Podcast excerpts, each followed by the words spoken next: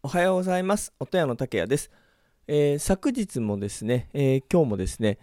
えー、最近まああの、まあ、半年ぐらい前にですね Logic Pro X という MacOS のですね音楽ソフトを購入しまして、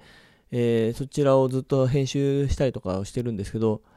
最近やっぱ楽譜とか見るとですねやっぱりあの音楽ってなんかすごいワクワクしてくる感じがするっていうのは多分僕音楽がずっと好きだったんでしょうねというのを、え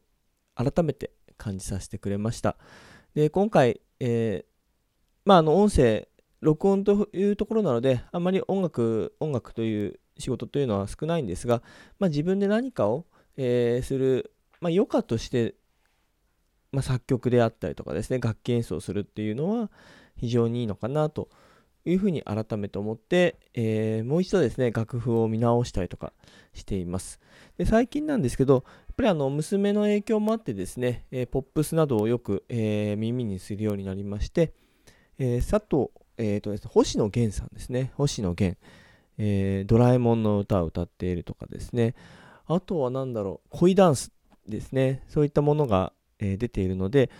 そういうの結構子供もよく聞いててですね、聞いててですね、あのもう空で歌えるような感じなんですよね。なので、えー、そういうところからですね、えー、まあ、子供がどんな音楽好きなのかなっていうのを聞きながらですね、えー、それをまあアレンジしてみるっていうのは、まあ、こ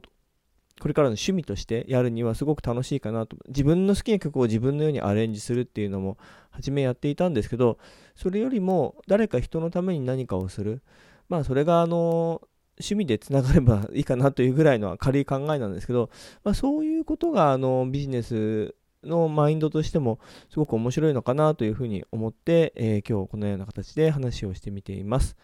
えー、今日はあの手短に行こうかなと思っていますので、えー、この辺で終わりにしたいと思います。それでは本日も良い一日を。